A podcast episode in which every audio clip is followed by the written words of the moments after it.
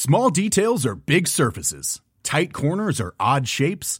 Flat, rounded, textured, or tall. Whatever your next project, there's a spray paint pattern that's just right. Because Rust new Custom Spray 5 in 1 gives you control with five different spray patterns. So you can tackle nooks, crannies, edges, and curves without worrying about drips, runs, uneven coverage, or anything else. Custom Spray 5 in 1. Only from Rust-Oleum Ready to pop the question? The jewelers at Bluenile.com have got sparkle down to a science with beautiful lab grown diamonds worthy of your most brilliant moments. Their lab grown diamonds are independently graded and guaranteed identical to natural diamonds, and they're ready to ship to your door. Go to Bluenile.com and use promo code LISTEN to get $50 off your purchase of $500 or more. That's code LISTEN at Bluenile.com for $50 off. Bluenile.com code LISTEN. Hi, it's David here. Today's episode is presented by one of the Stories of Our Times producers, Will Rowe. Do you want to just pull that mic towards you? Yep. Can you just give me a Yeah. sound level? We're here on a Thursday morning in October, 10 years after Armstrong um, went down.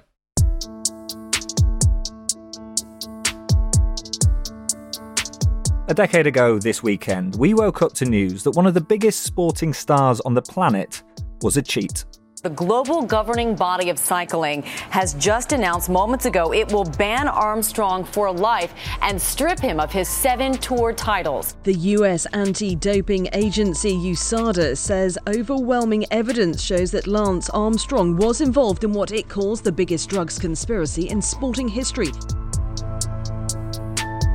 It was an incredible story. A man that had been held so high in the public's imagination had fallen so low. One of America's most revered athletes, a cancer survivor and crusader, Armstrong will now be banned from cycling for life. And the seven time Tour de France winner's betrayal of those who believed was soon complete. Did you ever take banned substances to enhance your cycling performance? Yes. Yes or no? Was one of those banned substances EPO? Yes. But one journalist, above all, had always suspected something wasn't right, and years before had set out to try and prove it. I look back upon it as by far the best time of my journalistic life. All those years of chasing Armstrong. You're listening to Stories of Our Times from The Times and The Sunday Times. I'm Will Rowe. Today, Lance Armstrong, the flawed fairy tale.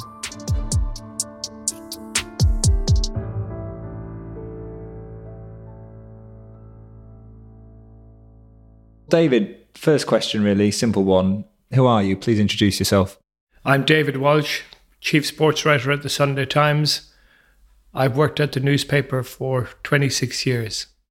David Walsh is, in my mind, one of the best sports journalists of his generation. But for all his work, his name always leads you back to one story.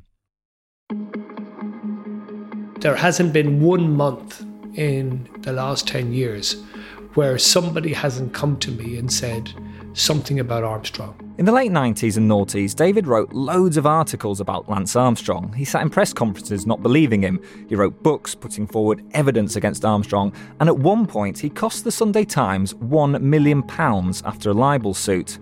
But it wasn't always like that. In fact, six years before Armstrong won his first Tour de France title, David had met him at a hotel close to the French Alps. My grandiose plan was to write a book about the tour that would be a sporting version of Chaucer's Canterbury Tales. Because the tour is a pilgrimage, that's a legitimate comparison. And my first chapter was to be about a rookie riding the race for the first time. And I chose Lance Armstrong as the subject for that interview. And I spent three hours with him. I really liked the guy, warm to his brash nature, his desperation to be somebody in this sport. So, so back in '93, you're in this hotel, and he's this young Texan, and you're sort of enamored by him. Totally, totally. This guy wasn't going to kind of take no for an answer. He was going to be successful, kind of whatever it took. Now, I'm not thinking doping in any way. I'm just thinking of a young 21 year old Texan who's coming to Europe to show them that he can win bike races. Can you just describe, simple question, what is the Tour de France and how do you win it? The Tour de France is a three and a half week race, 21 days of racing spread over 23 days.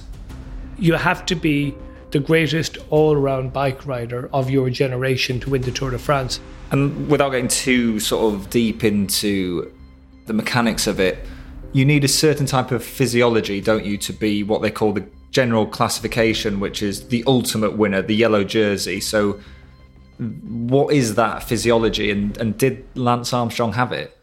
Well, the physiology of the tour winner really is somebody who is very athletic, but you can't be too big because if you're too big, you're going to struggle in the mountains.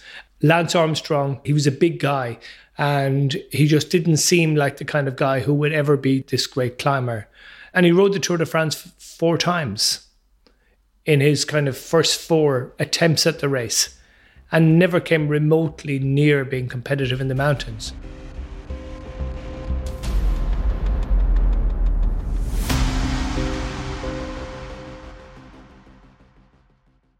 After meeting Armstrong back in 93, David doesn't give the young rookie much thought until 1996, when he hears Armstrong has been diagnosed with testicular cancer. You're feeling, oh, this is this is a really tough situation for this guy, and the doctors are talking about him having a 50% chance of recovering from this, and you were hoping he would pull through. Armstrong did recover and would soon be back on the bike. It was around this time he set up the Lance Armstrong Foundation, a charity to help those affected by cancer. It would later become the Livestrong Foundation. You might remember the wristbands, yellow plastic ones, a key fashion accessory in the early noughties.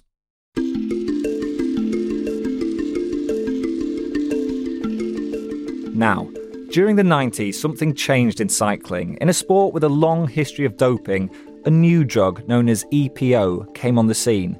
It was illegal, but authorities struggled to monitor it.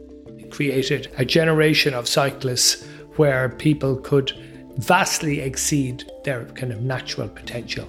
The guys who were natural climbers, who were more slightly built, thinner, smaller, lighter, would say, now we have these big, bloody overweight sprinters who previously couldn't get over a humpback bridge. You were getting this huge surge of extra oxygen carrying capacity, and it completely changed the game. And just how much that game changed became apparent in 1998. Last night, Jean Marie Leblanc, the Director General of the Tour de France, issued a statement saying that Team Festina, the number one team in the world, has been removed from this year's tour.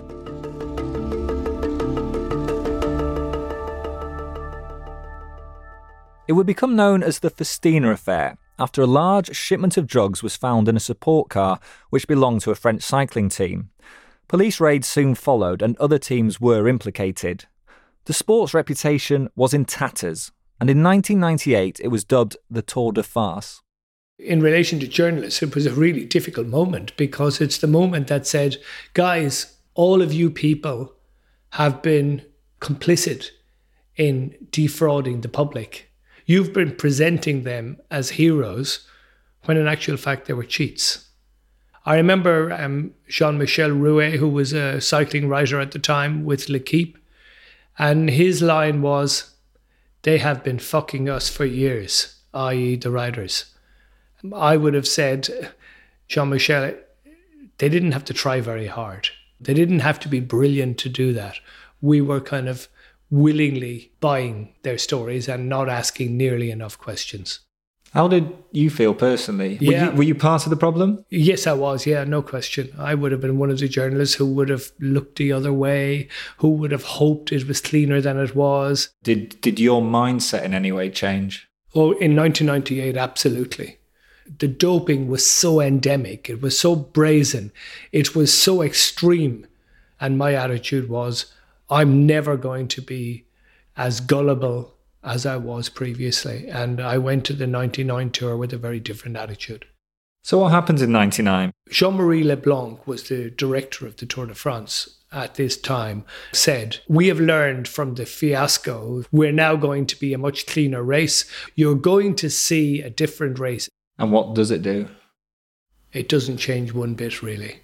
And a key influence in the direction that cycling took in 1999 was Lance Armstrong and the US Postal team because he came into that race as a contender, not the favourite, but certainly a rider who had a chance. He's a very strong character. He said, Look, guys, I will address this question just once. That's it. So, what I'm telling you is that as a, as a group of journalists, you need to change. And once everybody realizes that they need to be professionals and they can't print a bunch of crap, then they'll realize that the, that they're dealing with a clean guy. I mean. And you need to see that cycling has changed. You need to understand that what you're watching are fantastic athletes doing a brilliant job, and that's what you need to write. You're skeptical. You think nothing's changed. They're going as fast, if not faster, than they were on drugs the year before. Was there a specific moment when you realised, I don't believe this? Yes. Italy and we climb to the top of Sestriere. Two of the last three riders to win his Sestriere have gone on to win the Tour de France.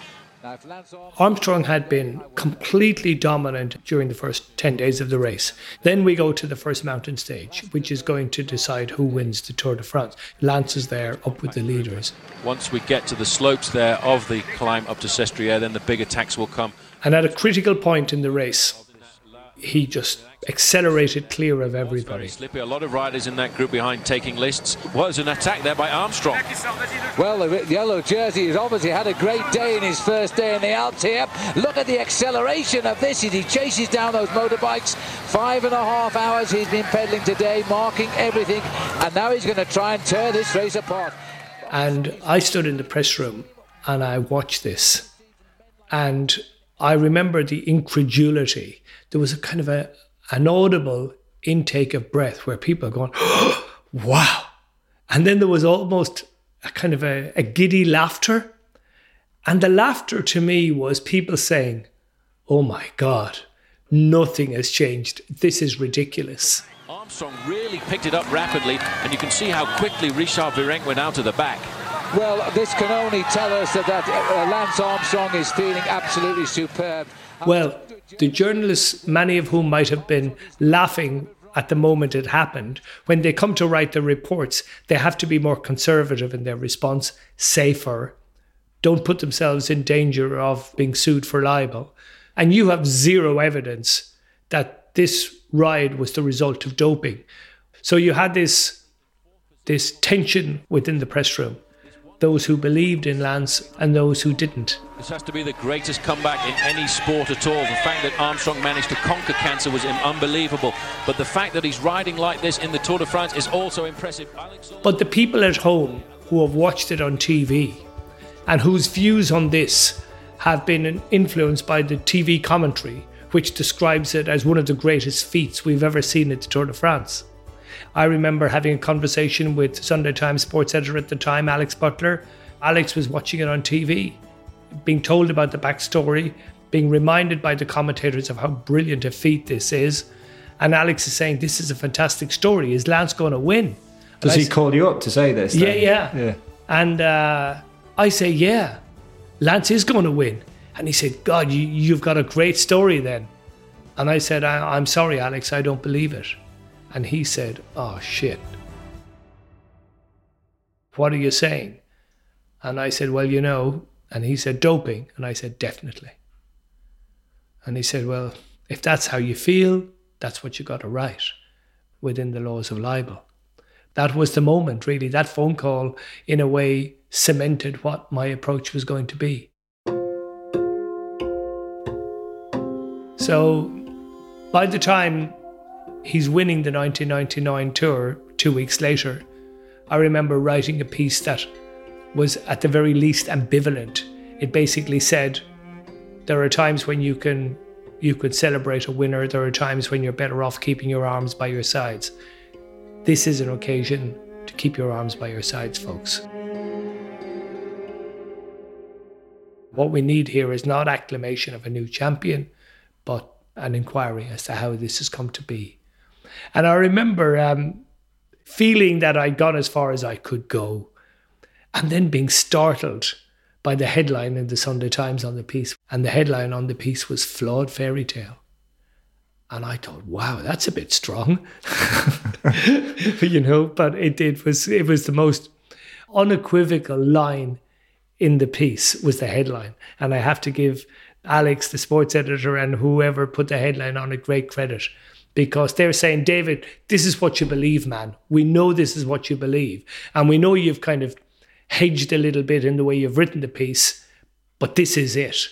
And I thought that was that was terrific uh, on their part. The reaction to that piece from our readers was at least the ones who wrote emails was damning. Significant amount of readers hated the piece. Have you ever had a piece with that kind of reaction? Never. Nothing like it. When I came back from that 99 tour, I realized I was in a difficult position because I'd basically said, This guy's a cheat. And the newspaper had supported me in saying that, the Sunday Times. And I wasn't really an investigative journalist, but I'm in this position now where I've got to come up with evidence. It was like I got myself in this battle where I, I have readers of the Sunday Times who are skeptical about my point of view. So my kind of ambition now was to convince them that I had right on my side. In 2001, you write a story about a man called Michele Ferrari. Who is he and what's that story? Uh, Michele Ferrari was a sports doctor based out of the town of Ferrara in northeast Italy. And I discovered that he was being investigated by the police for doping riders. One of his clients was Kevin Livingston, a US postal rider who Lance described as like a brother. They're on the same team. They're on the same team, and they were best friends. And my belief was that Lance had to be working with Ferrari.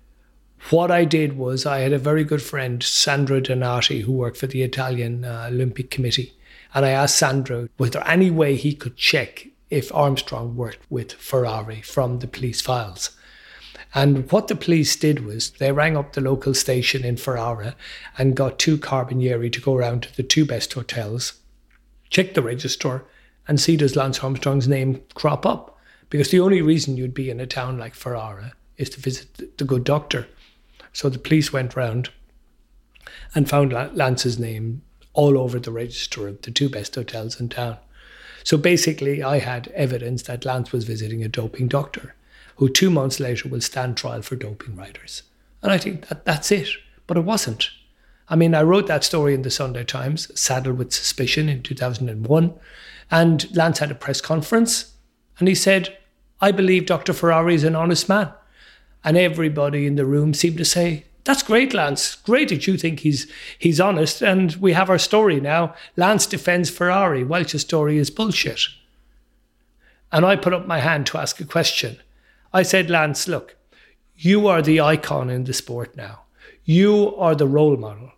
You are working with the doctor, you admit, who is about to stand trial for doping riders. Given the problem that this sport has had, would you not suspend your collaboration with Dr. Ferrari until he's cleared? And Lance said, No, I won't. Because if I believe he's innocent, why should I? And that was it. Two days later, Lance wins a stage in the tour, and it's all forgotten. He's on his way to his third consecutive tour victory. But basically, people see what you do, and some people admire what you do. One of those admirers was someone close to Armstrong, but was worried about speaking publicly. She was Betsy Andreu, the wife of Frankie Andreu. Frankie and Lance were always regarded as good friends. Betsy, who lived in Michigan in the States, told a friend to get David to call her, so he did. And she tells me everything. And, and most of all, she tells me about being in the hospital room after he'd been diagnosed with cancer. According to Betsy, a doctor had asked Lance had he ever used performance enhancing drugs. And in the presence of Betsy and Frankie and four other uh, friends of Lance, Lance goes through the drugs that he'd been using. and Lance holding his IV, looking down, rattled off EPO, testosterone, steroids, growth hormone, cortisone. He lists them all. And Betsy is appalled because she and Frankie are due to get married on New Year's Eve of that year, like two months later. And Betsy brings Frankie outside and said, "If you're doing this stuff, we're not getting married. I'm Wow. not. I'm not marrying a doper." Really emotional moment. And and Frankie lies and says, "Oh no, I'm not doing it." And Betsy tells me all of this.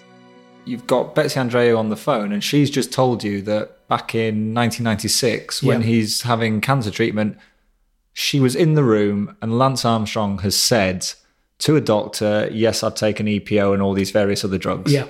What did you think at that moment? Well, I think that's brilliant because this is evidence. I kind of think a eureka moment. Yeah. Because I, I'm saying to Betsy, would you be prepared to go on the record, you know, and uh, about this? And she's saying, well, I'd need time and I'd like to see what, what the piece was going to say, what other evidence you've got. I don't want to be the only person. Nobody wanted to be the only person. But I knew that Betsy was absolutely committed to the truth getting out there. And we would speak on the phone, I don't know how many times. The phone would ring and we might be about to sit down to a meal and one of the kids would come in and say, you know, you, you, know, you- you've got to come, we're ready to eat. And the expression I always used, I said, yeah, yeah, it's only Betsy. Because everybody in the house knew that Betsy was always on the phone, on the case. She's she is the most remarkable woman that anybody's ever met.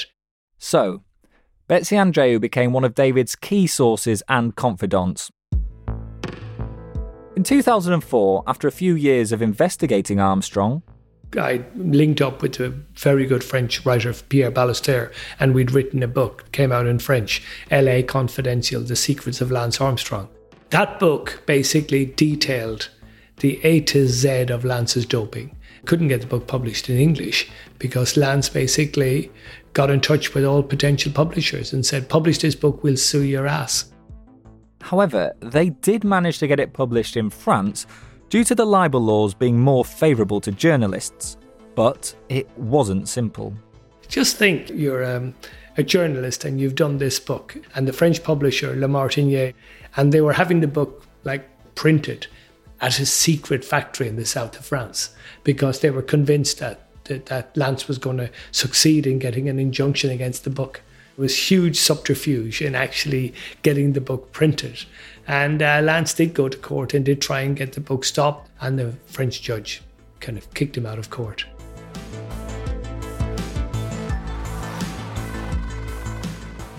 What I didn't grasp in the early part of my kind of inquiry was that Lance was such a champion that normal skepticism was no good. You needed the biggest smoking gun that was ever invented to achieve anything against the guy. At one point, Lance used the sentence In my view, I, I think extraordinary accusations must be followed up with extraordinary proof. And Mr. Walsh and Mr. Ballester have worked four or five years, and they have not come up with extraordinary proof. And I'm sitting there thinking, why must the proof be extraordinary? But Lance was 100% right. The evidence had to be extraordinary to bring him down because the public so wanted to keep him on that pedestal. Because he was the guy who reminded us that you could get the worst cancer imaginable. And not only could you survive it, but you could come back and win the Tour de France seven times. What could be more life affirming? It's an amazing story, isn't it? Amazing if it was true.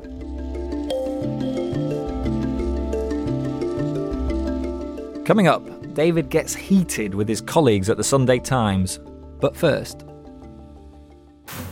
Hello. For those of you who haven't got a clue who we are, my name's Jane Garvey. And I'm Fi Glover. If you're looking for a fresh take on all the latest news, take with a pinch of salt, this is the show for you. Off air with Jane and Fi. So if you need a new show for your dreary old drive to work, your everyday dog walk, or just as white noise to drown out your offspring, then try us off air with Jane and Fi. Monday to Thursday on the free Times Radio app and wherever else you get your podcasts.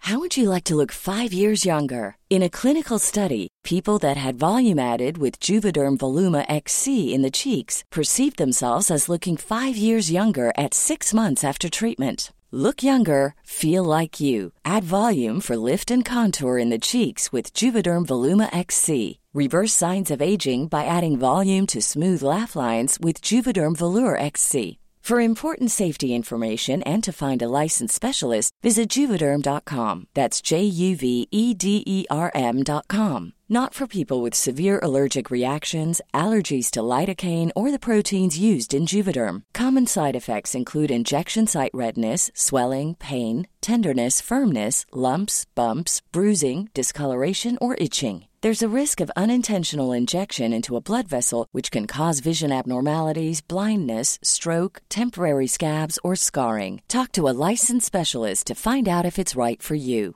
You should celebrate yourself every day, but some days you should celebrate with jewelry. Whether you want to commemorate an unforgettable moment or just bring some added sparkle to your collection, Blue Nile can offer you expert guidance and a wide assortment of jewelry of the highest quality at the best price. Go to BlueNile.com today and experience the ease and convenience of shopping Blue Nile, the original online jeweler since 1999. That's BlueNile.com. BlueNile.com. Hi, I'm Daniel, founder of Pretty Litter. Cats and cat owners deserve better than any old fashioned litter. That's why I teamed up with scientists and veterinarians to create Pretty Litter. Its innovative crystal formula has superior odor control and weighs up to 80% less than clay litter. Pretty Litter even monitors health by changing colors to help detect early signs of potential illness. It's the world's smartest kitty litter. Go to prettylitter.com and use code ACAST for 20% off your first order and a free cat toy. Terms and conditions apply. See site for details.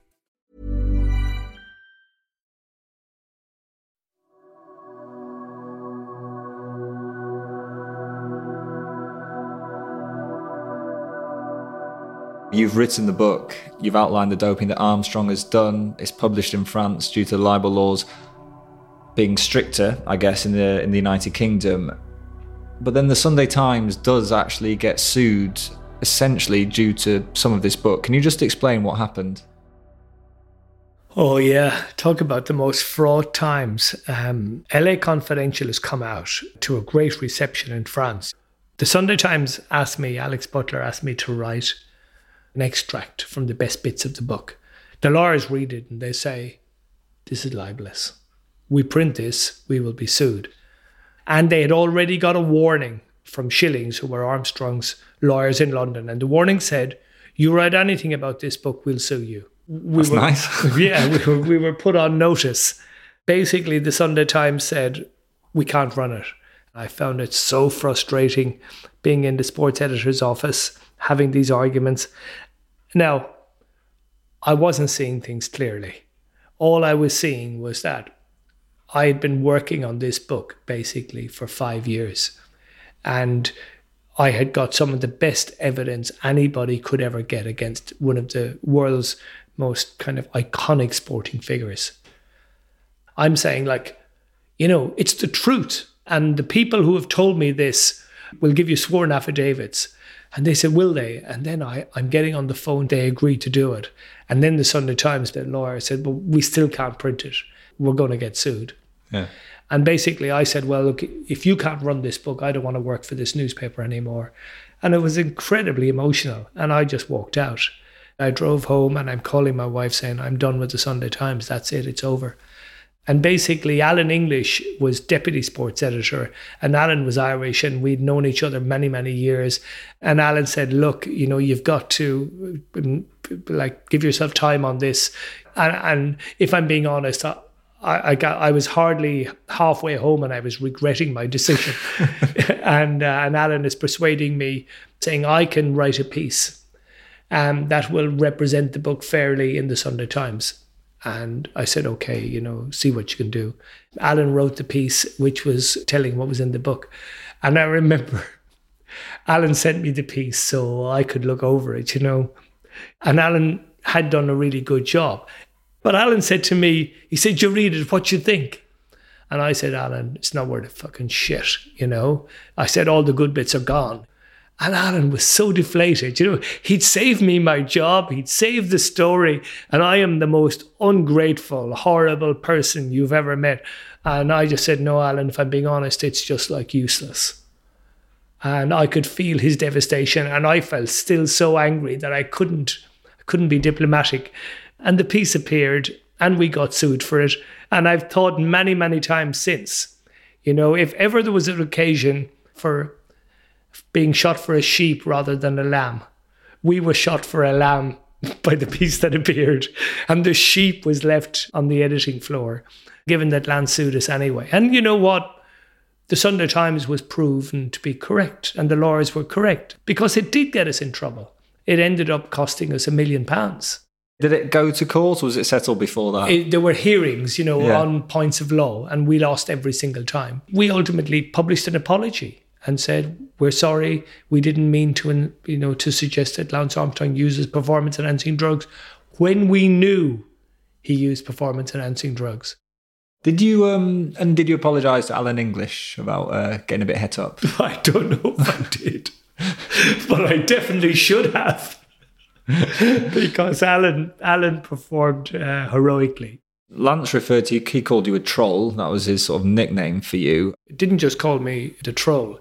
He called me the little fucking troll, and uh, and I I always felt that was uh, kind of badge of honor in a way. It made me laugh. It didn't bother me. Obviously, as a journalist, you're speaking out against him. But are there others, maybe inside the cycling world or ex cyclists, that are speaking out against Lance Armstrong? And, and how's he treating them? When I started investigating, it was funny. People come to you rather than you find them. And Greg LeMond and his wife Kathy got in touch with me and told me lots of stuff. Greg LeMond is a former American cyclist who won the Tour three times. Most remarkably of all, Emma O'Reilly, who was Lance's former masseuse, uh, she got in touch with me and she told me the most extraordinary story that basically catalogued the detail of doping within the US postal team. And uh, she was vilified for that, as were the LeMonds. Lance called Emma basically a drunk, a whore, who said Greg LeMond had a drug and alcohol issue, said Betsy Andreu was a crazy bitch. And he really went after people in the most vicious way imaginable. That was really tough for them because remember, I was doing my job for which I was being paid. If anybody deserves admiration in this case, it's the people who spoke out against Lance. Le vainqueur du Tour de France 2005, Lance Armstrong. In 2005, Armstrong wins his seventh Tour de France in a row. It makes him by far the most successful rider of the most grueling sporting event on the planet, and all by a man that's come back from near death, from cancer. He's a huge celebrity now. He's gone beyond the sport, really. At this point, he's dating the uh, the singer Sheryl Crow, and I'm just going to read to you the the final words he speaks on the podium at the 2005 Tour after his seventh victory. Armstrong says, "Finally, the last thing I'll say." To the people who don't believe in cycling, the cynics and the skeptics. I'm sorry for you. I'm sorry you can't dream big, and I'm sorry you don't believe in miracles. But this is one hell of a race. This is a great sporting event, and you should stand around and believe. You should believe in these athletes, and you should believe in these people. And uh, I'm a fan of the Tour de France for as long as I live, and there are no secrets. This is a hard sporting event, and hard work wins it. So, um, vive le Tour, forever. Thank you. Right. I mean, I remember at the time thinking like this guy is speaking directly to me. Now that might have been me being very vain about it and being very egocentric, but I definitely was one of the cynics. And if you'd said to me, if we were to have a coffee that evening on the Champs Elysees, if you'd said, David, he's won, you've lost, I would have said, yeah, that's absolutely the case. Well, you know what? I loved trying. Yeah. I loved the pursuit. The journalist I didn't want to be was the journalist who would never have undertaken that journey.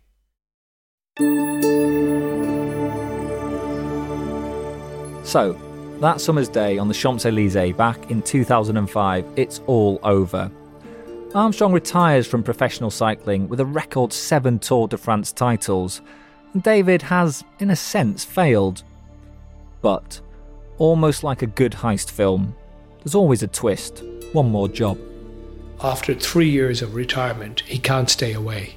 He's offered, uh, you know, one more chance to go back into the fray and see can he do it, and he believes he can. I just want to let you know that after long talks uh, with my kids, the rest of my family, close group of friends, I have decided to return to professional cycling in 2009.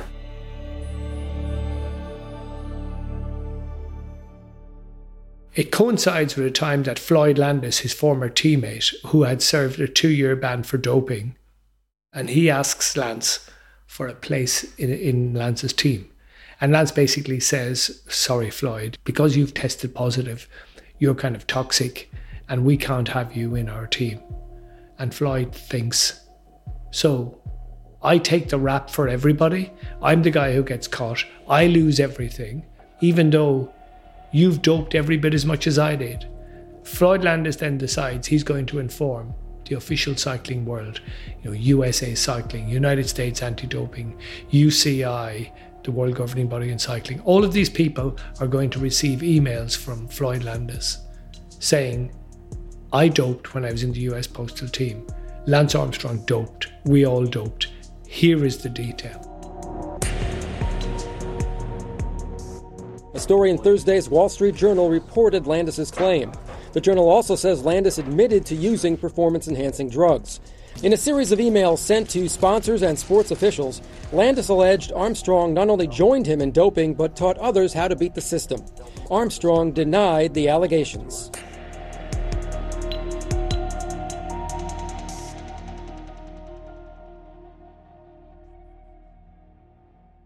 But it was too late. The cat was out of the bag. And David had, by this point, written another book on Armstrong and doping.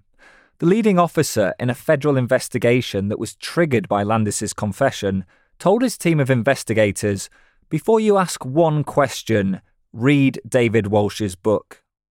In that way, I kind of feel I had some little role, not in bringing him down, but in maybe motivating others. And two years later, in 2012, UCI will ban Lance Armstrong from cycling, and UCI will strip him of his seven Tour de France titles. Lance Armstrong has no place in cycling. There was no question that going back to the sport that he had left in 2005 was Armstrong's single greatest mistake. The disgraced cyclist Lance Armstrong has ended years of denial by admitting using performance enhancing drugs. One of the first things Armstrong did was pay back the Sunday Times.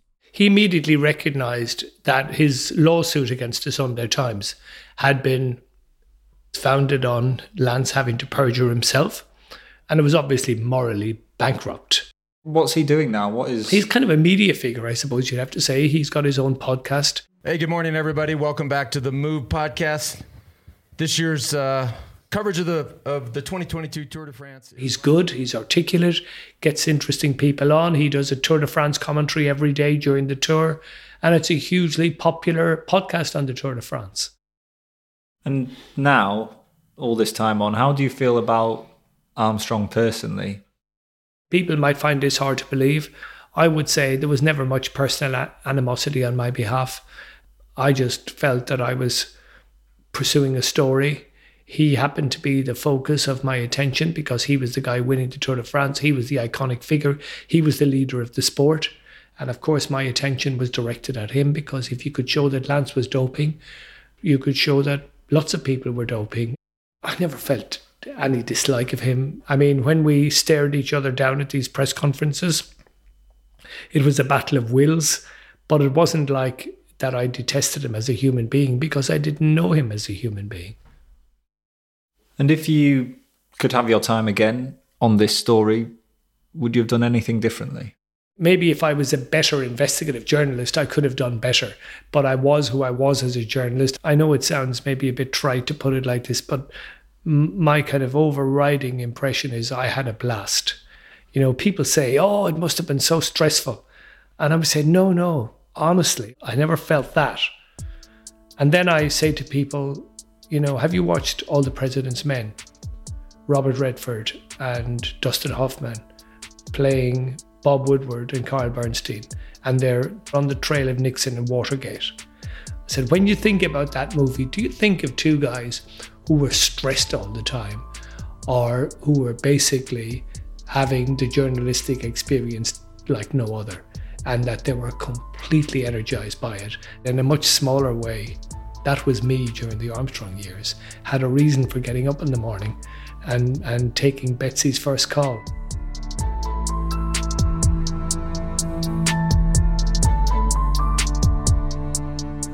You've been listening to Stories of Our Times, a podcast brought to you thanks to subscribers of The Times and The Sunday Times, with me, Will Rowe, and my guest, the chief sports writer at The Sunday Times, David Walsh. You can find all of David's writing at thetimes.co.uk, and there's a link to David's most recent article about his time covering Armstrong in the description notes of this episode. Production support today was by Sam Chantarasak, the executive producer is Kate Ford, and sound design was by David Crackles. Thanks for listening.